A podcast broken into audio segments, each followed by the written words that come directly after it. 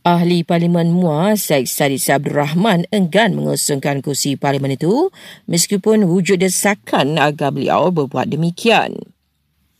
Ini selepas beliau dan Parti Muda mengumumkan menarik semula sokongan kepada kerajaan. Eh, Presiden muda itu untuk meminta pemimpin PH mengusungkan kursi kerana menurut beliau mereka telah melanggar ikrar memerangi rasuah. Eh, dalam perkembangan berkaitan, penganalisis politik Dr. Muhammad Taufik Yaakob berkata, keputusan muda menarik diri daripada kerajaan bukanlah perkara yang mengejutkan. Beliau juga memberikan pendapat berikut. Namun, muda perlu ingat bahawa mereka adalah parti kecil dan tidak mampu bersendirian jika ingin bertanding dalam mana-mana pilihan raya yang akan datang. Persaingan politik di Malaysia kini melibatkan dua gegasi politik utama iaitu Pakatan Harapan dan Perikatan Nasional. Muda akan tenggelam dalam arena politik negara dan hanya tinggal dalam lipatan sejarah sekiranya terus bergerak secara solo dalam pilihan raya pada masa akan datang.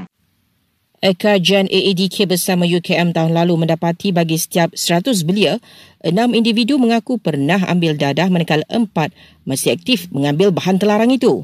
Menurut data AADK juga 65% penagih dadah yang menjalani rawatan dan pemulihan adalah pengguna dadah sintetik serta merupakan golongan remaja dan belia.